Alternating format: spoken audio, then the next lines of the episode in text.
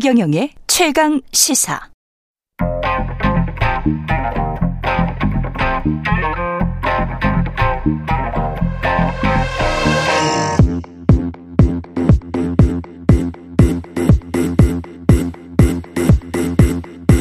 와우.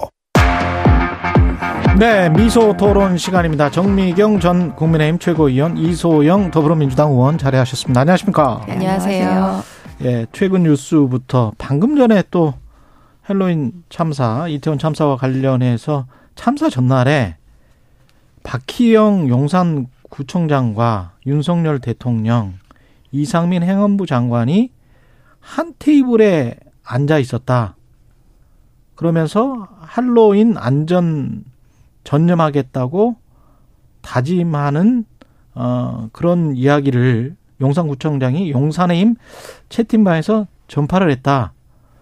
그러니까 상황에 제대로 대처하지도 못하고 치적 홍보에만 전념했던 것 아니냐. 뭐 이런 보도가 나왔네요. 지금 어 노컷뉴스의 단독 보도인데 이건 그 전날에 그러니까 이미 앉아 있었고 그 관련해서 어느 정도 이야기가 그 됐었다 이태원 할로윈과 관련해서 인파 관련된 그런 이야기로 들리는데 어떻게 보십니까 이소영 의원님은? 어, 뭐 방금 보도된 예. 내용이어서 예. 구체적인 내용은 파악을 해봐야 되겠지만 음. 기본적으로 지금까지 밝혀진 사실관계에 따르더라도 경찰이나 뭐 용산구나 서울시에서도 이때 굉장한 인파가 몰릴 거라고 하는 것은 예측이 됐고 내부적으로 보고도 됐고 그럼에도 불구하고 아무런 조치가 취해지지 않았다라고 하는 이제 내용들이 나와 있는데요. 예. 용산구청장이 제대로 된, 어, 이 문제에 대한 대비를 했었는지, 뭐, 국정조사나 여러 가지 절차를 통해서 진상규명을 정확히 해야 된다고 생각합니다. 음. 임재 용산 경찰서장은 전 서장이죠. 어제 이제 국회에 나와서 서울청에 기동대 배치를 요구를 했었다. 그 전에. 그래 근데 이제 두 번이나 거부를 당했다. 뭐 이렇게 이야기를 했단 말이죠. 그러면 이게 윗선으로 올라갈 수밖에 없을 것 같은데. 뭐 예. 일단은 그 서장의 얘기는 예. 어제 국민들 앞에 다 보여줬잖아요. 예. 뭐 본인은 상황 보고를 전혀 보- 받지 못했다. 예. 어떤 특정한 시점 이전에는 예. 이렇게 얘기를 하잖아요. 음.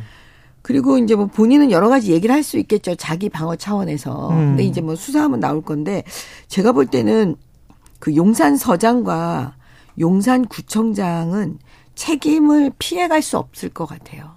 용산구청장까지도. 예. 왜냐하면 지금 현장에 어떻게 보면 그 지휘 책임이 일차적으로 있는 분들이잖아요. 예. 물론 서장이 1번이고 뭐 구청장이 2번이라고 볼 수도 있지만 음. 일단은 아무튼 그 두 분이 일단 1차 책임자로 보여지기 때문에 음. 그두 분이 이걸 막을 수 있었는지에 대한 아마 수사가 들어갈 거예요. 음. 그러니까 대응을 못 했는지도 수사지만 예. 왜그 전에 어떤 주의를 하지 못했나 이런 부분들 그렇기 때문에 저는 뭐 지금 뭐 여러 가지 얘기들이 나오는데 그 얘기를 하나 하나에 우리가 여기서 뭐 논하는 건 좀 어렵고 음. 두 사람 다 책임을 피하지는 못하지 않냐 그런 생각이 들어요. 일단은 행안부 장관은 어떻게 생각하세요? 행안부 장관은 이제 결국은 뭐 이제 그 입증 그러니까 법적인 책임은 저는 어려워 보여요. 법적인 책임은 어렵다. 예, 어려워 보이는데 예. 다만 이제 아까 제가 말씀드렸지만 지휘계통에 있으신 분들은 음. 법적인 책임이 없더라도 이제 나중에 다 끝나고 나면 그 무한 책임을 지는 부분이 있으니까 그 본인 스스로 거치에 대한 표명을 입장 표명을 하지 않을까 음. 네, 이렇게 보고 있습니다. 본인이 거취 표명을 할 것이다. 이소영 의원님은 이 상황 이게 자진 사퇴와 관련해서는 여권 내에서도 지금 계속 그런 이야기를 하고는 있는 것 같은데. 여권 내에서 처음에는 이상민 장관 자진 사퇴해야 된다는 얘기들이 생각보다 굉장히 많이 나왔었는데 예. 지금은 이제 윤석열 대통령이 뭐 수고했다, 뭐 어깨 두드리고 음. 뭐왜 장관을 여당이 못 지키느냐 하면서 그런 얘기가 쏙 들어간 것 같습니다. 근데 사실은 이제 이번 이 참사는 개인의 책임들도 당연히 뭐 있을 수 있겠지만 전반적인 시스템에 이제 문제들이 드러나고 그렇죠. 있는 상황인데 이 시스템의 문제는 개인에게 법적인 형사 책임으로 묻기에는 이제 어려운 부분들이 존재하거든요. 그러면 경찰이나 사실 검찰 같은 수사기관의 수사는 개인의 법적 책임을 중심으로 수사가 이루어지게 되는데 음. 그 과정에서 놓치는 것들이 생길 수밖에 없지 않겠습니까? 예. 그렇기 때문에 행정적인 책임, 그리고 이 시스템의 전반적인 문제 이런 것들을 진단하기 위한 절차들, 과정들, 수단들이 필요한데요. 음. 저는 그것이 국정조사라고 생각을 합니다. 그래서 지금 야당의 국정조사 요구에 대해서 여당이 뭐 정쟁을 하지 말라는 둥, 뭐 이제 온갖 핑계를 대면서 지금 이거를 회피하고 있는데요. 음. 그렇게 회피할 문제가 아니라 이게 단지 이번 뭐 정부에 대한 국정조사가 아니라 전반적인 이런 일이 왜 일어났고 단순히 개인의 형사 책임뿐만 아니라 이 전반적인 시스템을 어떻게 개선해야 될지를 규명하는 차원에서 저는 국정조사가 빠르게 좀 진행돼야지 우리가 지금 가지고 있는 의문점이 해소될 거라고 생각을 합니다. 그 세월호 이후에 예. 그 500억 이상의 돈을 들여서 사실 조사를 뭐 9번 정도 했다 지금 이런 얘기가 많이 나오잖아요. 음. 그 다음에 이 전반적인 시스템 문제를 지금 현재 민주당이 되게 얘기를 많이 하고 있는데 이 전반적인 시스템 문제를 왜 문재인 정부 때 만들지 못했느냐라는 지적이 진짜 많아요. 그러면 이 전반적인 시스템 문제는 왜 국회에서는 또 안 했느냐? 그러면 국회의원들은 책임이 없느냐? 라는 문제를 또 지적하지 않을 수가 없는 거예요. 저는 정말 이해가 안 되는 지점이 딱 하나 있는 게 뭐냐면 일본의 지금 예를 보면 음. 압사 사고가 날 거를 일본은 사실은 대비를 해서 법적으로 경찰에게 그 마이크를 잡고 그 차 위에 올라가서. 네, 그렇죠. 예. 올라가서 이렇게 지휘를 하면서 음. 어무, 아무튼 그 질서를 지금 위해서 그 사고를 그렇죠. 미연에 방지하는 걸 법으로 만들어 놨다는 거예요. 네. 그러면 그 세월호 이후에 여러 가지 전반적인 시스템 문제를 정부가 하고 국회도 해야 되거든요. 국회의원들. 정치인들이 뭐 합니까? 그러면 그 일본의 예, 미국의 예, 각종 다른 나라의 예도 다 봤을 거 아니에요. 그럼 왜 전반적인 시스템을 왜 법으로 그렇게 만들지 못했는가? 그다음에 민주당은 지금 현재 다수당이에요. 그럼 지금이라도 이런 법을 만들어야 돼요. 어? 검수 완박 법안은 순간적으로 그렇게 국민들이 반대해도 순식간에 처리한 사람들이 왜 지금이라도 이런 법안 만들어 가지고 왜 처리 안 하는가? 그 이거를 알겠습니다. 지금 있는 거라니까. 근데 네. 그 대통령실 업무 이전에 따라서 지금 경찰 업무가 증가했다 했냐라는 질문에 그 용산 경찰서장이 증가했다 이런 이야기를 했거든요. 그리고 이제 기동대와 관련해서도 그쪽에 어, 두개 정도 서초에도 어 사저에도 있었었고 뭐 이래 가지고 이제 두 번이나 지금 어 요청을 했는데 청장이 뭐 집회 시위 관련해서 안 된다라고 했다는 거예요. 만약에 기동대가 만약에 대통령실 이전 안 하고 이거는 뭐 누구의 책임을 따지는 게 아니고 뭐 워낙 복합적인 이야기이기 때문에 지금 계속 뭐 이제 국회 이야기를 하시니까 근데 직접적으로는 그런 것들 대통령실 이전이랄지 이런 것들도 요인이 되지 않았을까요? 아니 복합적인 요인을 따지면 뭐 모든 요인이 다 예. 원인이 되는 거죠. 그러니까 음. 제가 말씀드리는 거는 민주당에서 그런 얘기를 지적을 하려면 음. 저는 먼저 본인들이 왜 법률적으로 하지 못한 거, 그 다음에 문재인 정부에서 전반적인 시스템을 만들지 못한 거에 대한 적어도 국민들한테 죄송하다는 말 한마디는 하고 이게 음. 시작을 해야 되는 거지. 음. 그렇지 않으면 이게 정쟁으로만 공격을 위한 공격만 돼버리는 거잖아요. 네. 어차피 제가 말씀드렸지만 책임은 두 가지라니까요. 왜 막지 못했냐? 왜 우리는 전반적인 시스템이 없었냐? 법은 왜 없었냐? 그 다음에 두 번째는 뭐냐? 그 왜 대응을 못 했느냐? 그러면 이 대응을 못한 부분은요, 어차피 윤석열 정부에서 대답을 해야 돼요. 그러면 사전에 막지 못하고 전반적인 시스템을 만들지 못한 거는 결국은 지금 거대한 권력을 갖고 있었던 민주당. 민주당이 대답을 해야 되는 거예요. 우리 음. 국민들은 그 지점을 저는 정확하고 상식적으로 공정하게 바라보고 있다고 생각을 해요. 제가 좀 말씀을 드리면은 네. 처음에 이 사건 터지자마자 정부에서 뭐라고 했냐면요.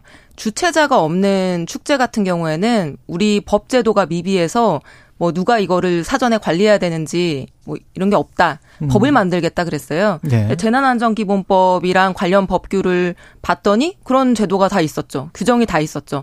법 제도가 미비해서 이 단순히 이 문제가 발생했다 이렇게 얘기하는 거는 왜곡에 가깝고요. 국회가 책임이 왜 없습니까? 당연히 있죠. 책임이 있기 때문에 이 음. 사건을 단순히 형사 사건에 대한 어떤 수사 이걸로 맡기는 것이 아니라 국회가 나서서 이 문제를 들여다보고 국정조사 하자는 얘기를 그래서 하는 거고요. 예. 그리고 이 사고를 뭐 문재인 정부 때 왜 대비하지 못했고 만들지 못했느냐 이렇게 얘기하기 시작하시면은 이 사건 그리고 재발 방지를 위해서 아무 얘기하지 말라는 거예요. 이렇게 따지고 올라가면은 뭐 정미경 최고위원님도 국회의원 아니셨어요? 그때 왜 이거 관련해서 막지 못하셨어요? 저 국회의원 아니었어요. 아니셨나요? 네. 언, 언제 언제 하셨어요? 세월호 때 국회의원이 아니었어요. 아니 세월호 때가 아니고요. 그러면은 뭐 무슨 당군 할아버지 때까지 올라가서 시스템을 만들었어야죠. 그렇게 얘기하기 시작하면 네. 아무도 그냥 책임지지 말고 여기, 그냥 옛날 탓만 하자는 네, 얘기입니다. 최공원 여기까지 하고요. 민주당 이야기 잠깐 하고 그 다음에 순방 이야기 하고 뭐 이렇게 하면 되겠네요. 그 민주당은 지금 정진상 정무조정실장 조사를 하고 그 다음에 구속영장을 청구를 했기 때문에 이게 결국은 이재명 당 대표한테까지 연결이 될 것 같은데 어떻게 보십니까, 정명영 최고위원은?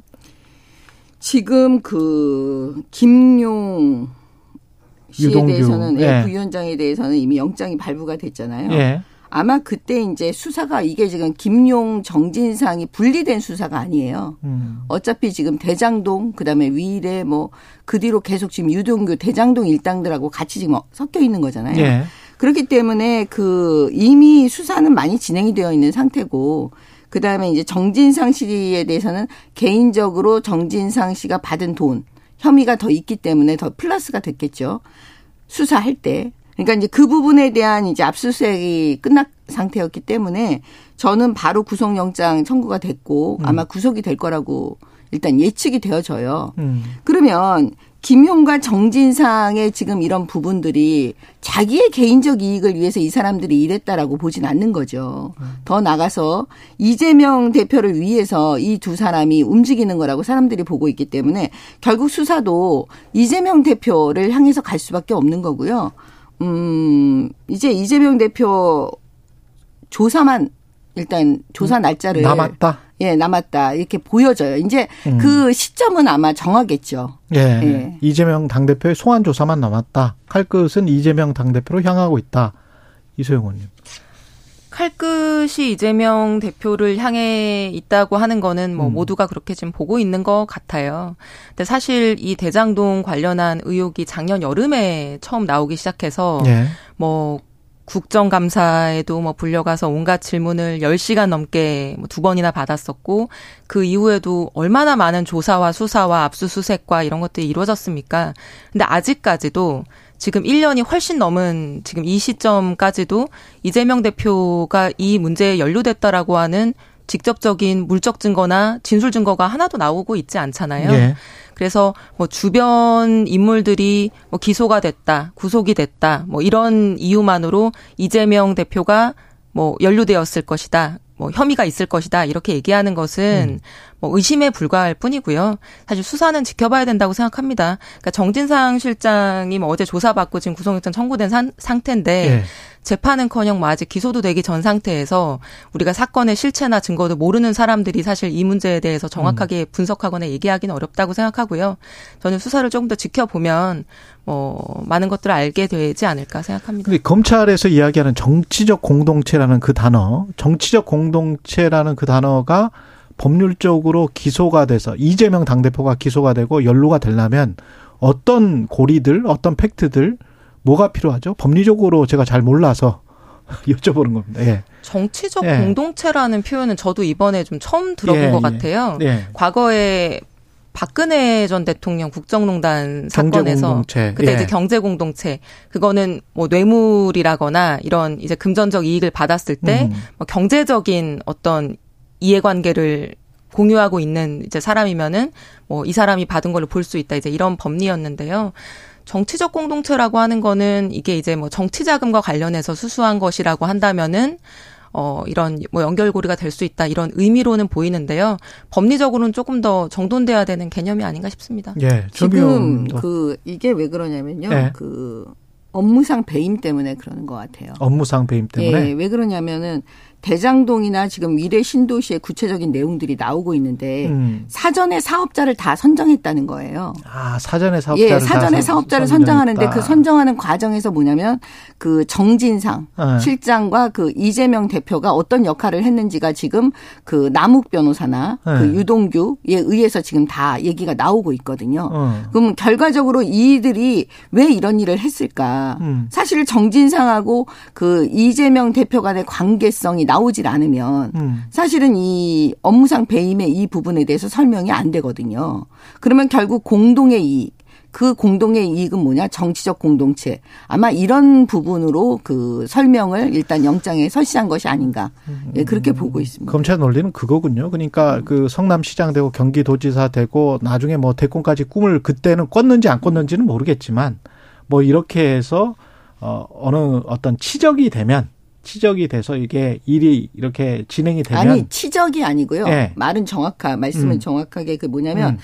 정진상이 저수지라는 얘기를 하잖아요. 무슨 저수지. 얘기냐면 어. 업무적으로 이 누군가에게 특혜를 주는 겁니다. 예. 사전에 사업자를 선정한다는 거는 예. 그러면 그들로부터 무슨 대가를 받겠습니까? 치적의 문제가 아니라니까 무슨 아. 대가를 받아야 되잖아요. 그렇죠. 근데 그 대가를 현금으로 보통은 받고 싶을 거잖아요. 그렇죠. 근데 수백억을 어떻게 현금으로 만들어요? 어. 당장 어렵잖아요. 그러니까 저수지에다가 담아 놓는 거죠. 그 700억 말씀하시는 네, 거예요? 네. 아, 바로 그러니까 그게 그런, 그런 저수지 그런 부분인 이제 거예요. 확실한 고리가 있어야 된다는 네. 거죠. 그러면 네. 700억이라는 그 부분을 약속을 했다라는 게 지금 음. 김만배 쪽에서도 아마 나오고 있을 것 같아요. 음. 그러면 그런 부분을 저수지에 묶어 놓는 겁니다. 그러면 그러면 언제든지 그 저수지에는 아니, 잠깐만요. 저수지에는 그 이재명도 있다? 당연하죠. 그게 이재명 대표를 위해서 묶어 놓는 거죠. 저수지에다가 돈을. 이재명 그러면 대표를 위해서? 이재명 대표가 앞으로 시장이 되고 다시 또 도지사가 되고 예를 들면 아. 정치적으로 이제 대통령이 될 수도 있고 아마 꿈을 꿨겠죠. 네. 그런 걸로 나갔을 때 돈이 필요하면 필요할 때마다 돈을 저수지에 꺼내서 쓰는 거죠. 그런 개념으로 아마 저수지 얘기도 나오고. 그다음에 그 정치적 공동체 얘기가 나오는 거죠. 음. 사실 영장에 그게 그런 부분이 쓰여져 있다는 거는 가설로만은 쓸 수 없어요. 왜냐하면 판사들이 기록을 다 보기 때문에 음. 예, 예. 기본적으로 그 디테일한 증거가 없으면 네. 사실은 그냥 쓸 수는 없습니다. 그냥 소설을 쓸 수는 없어요. 아니 정미경 최고님도 공인이신데 어떻게 이렇게 말씀을 하시나 모르겠어요. 지금 말씀하신 내용들이 뭐 아직 기소조차 되지 않고 언론에 지금 네. 검찰이 일부씩 조각조각 흘려서 나오고 있는 이제 기사 내용들인데요. 음. 그거를 어떻게 뭐 당연히 이재명 대표가 뭐 어쨌다 이걸 기정사실처럼 말씀하시는 아니 건 너무나 기정사실이 아니라 부적절한 지금 것이고요. 그럼 언론에 나와 있는 모든 얘기를 그럼 공격하셔야 돼요. 아니, 그러니까 그 지금 언론에 나와 나오는 있는 것이 얘기를 어떤 것인가요? 저는- 이게 검찰이 정말 나쁜 거예요. 아니 영장에 나와 있는. 예, 예. 그 말씀 영장이 원래. 공개되는 네. 것이 아니죠. 그게 공개되는 것이 아니죠. 아니. 지금 망신 주기 뭐 수사를 하면서 네. 망신 주기를 위해서 언론에 아주 조각 에 불과한 이런 사실관계들을 흘리고 이게 마치 기정사실인 것처럼 그렇게 해서 야당 대표를 뭐 이미지화하고 음. 악마화하고 지금 이게 이제 검찰의 수법이고 이제 행태인데요. 지금 원래 피의 사실 공표는 금지돼 있고요. 영장 청구서는 공개되는 서류가 아닙니다. 이제 거기에서 뭐 영장이 뭐 증거가 없으면 소설을 못 쓴다고요? 뭐 판사들이 기록을 다 본다고요? 압수수색 영장이나 구속영장 청구할 때는 그 구속의 사유가 되는 압수수색의 사유가 되는 거에 대해서만 첨부를 하는 것이지 예. 그 사실에 해당하는 모든 기록을 제출하는 것이 아니고요. 음. 거기에 수사의 필요성이라거나 구속의 필요성이 있는지 여부를 판사가 긴급하게 판단하는 것입니다. 예. 그래서 영장 청구서에 있는 내용이 전부 다 사실일 것 같으면요. 우리나라에서 무, 무죄 나오는 사건은 없어야 됩니다. 그잘 모르시고 얘기하시는 것 같은데 보통 사람을 구속하거나 압수수색을 할 때 영장을 청구하는 그 단계에서부터는요. 음. 그 피의 사실 공표죄가 해당이 거의 안 돼요. 관행적으로. 그때는 언론에서 다 쓰고 있습니다. 그래서 영장 뭐 청구 내용이 뭐 공개돼서는 안 된다. 그런 법은 없어요. 보통 그 정도 되면 어느 정도 이제 국민들에게 그 알려드립니다 언론이. 예. 근데 그게 그렇기 이제 뭐 때문에 이제 그 검찰의 주장인 거는 맞잖아요. 아니 예. 지금까지 그 관행이 그런 식으로 아니 말씀하신 거에 제가 예, 예, 예. 얘기를 하는 거예요. 예. 영장 공, 영장 청구가 공개되는 것이 아니다. 이건 잘못된 말이고요. 음. 피의 사실 공표죄다. 이것도 잘못된 말이에요. 왜냐? 음. 이미 영장 청구 정도 되면은 이제 그때는 국민의 알 권리 측면에서 언론이 다 얘기한다니까요. 네. 관행적으로 그걸 지금까지 인정해 줬어요. 그 정도 되면은 알겠습니다. 예. 예. 아니 정미경 최고님이나 저나 똑같이 법조인인데 어떻게 네, 그런 다 사실에도. 맞지 않는 말씀을 예. 하십니까? 공소장도 비공개되는 아니, 서류인데 영장 청구서가 어떻게 공개되는 서류고 인신 공격을 하시면 아니, 안 돼요. 아니 영장 청구서를 공개하지 말란 법이 없다고요? 예. 이게 공개되는 서류라고요? 그 근거가 저는 뭐예요? 보세요. 말도 안 되죠. 검사 업무. 해보셨어요?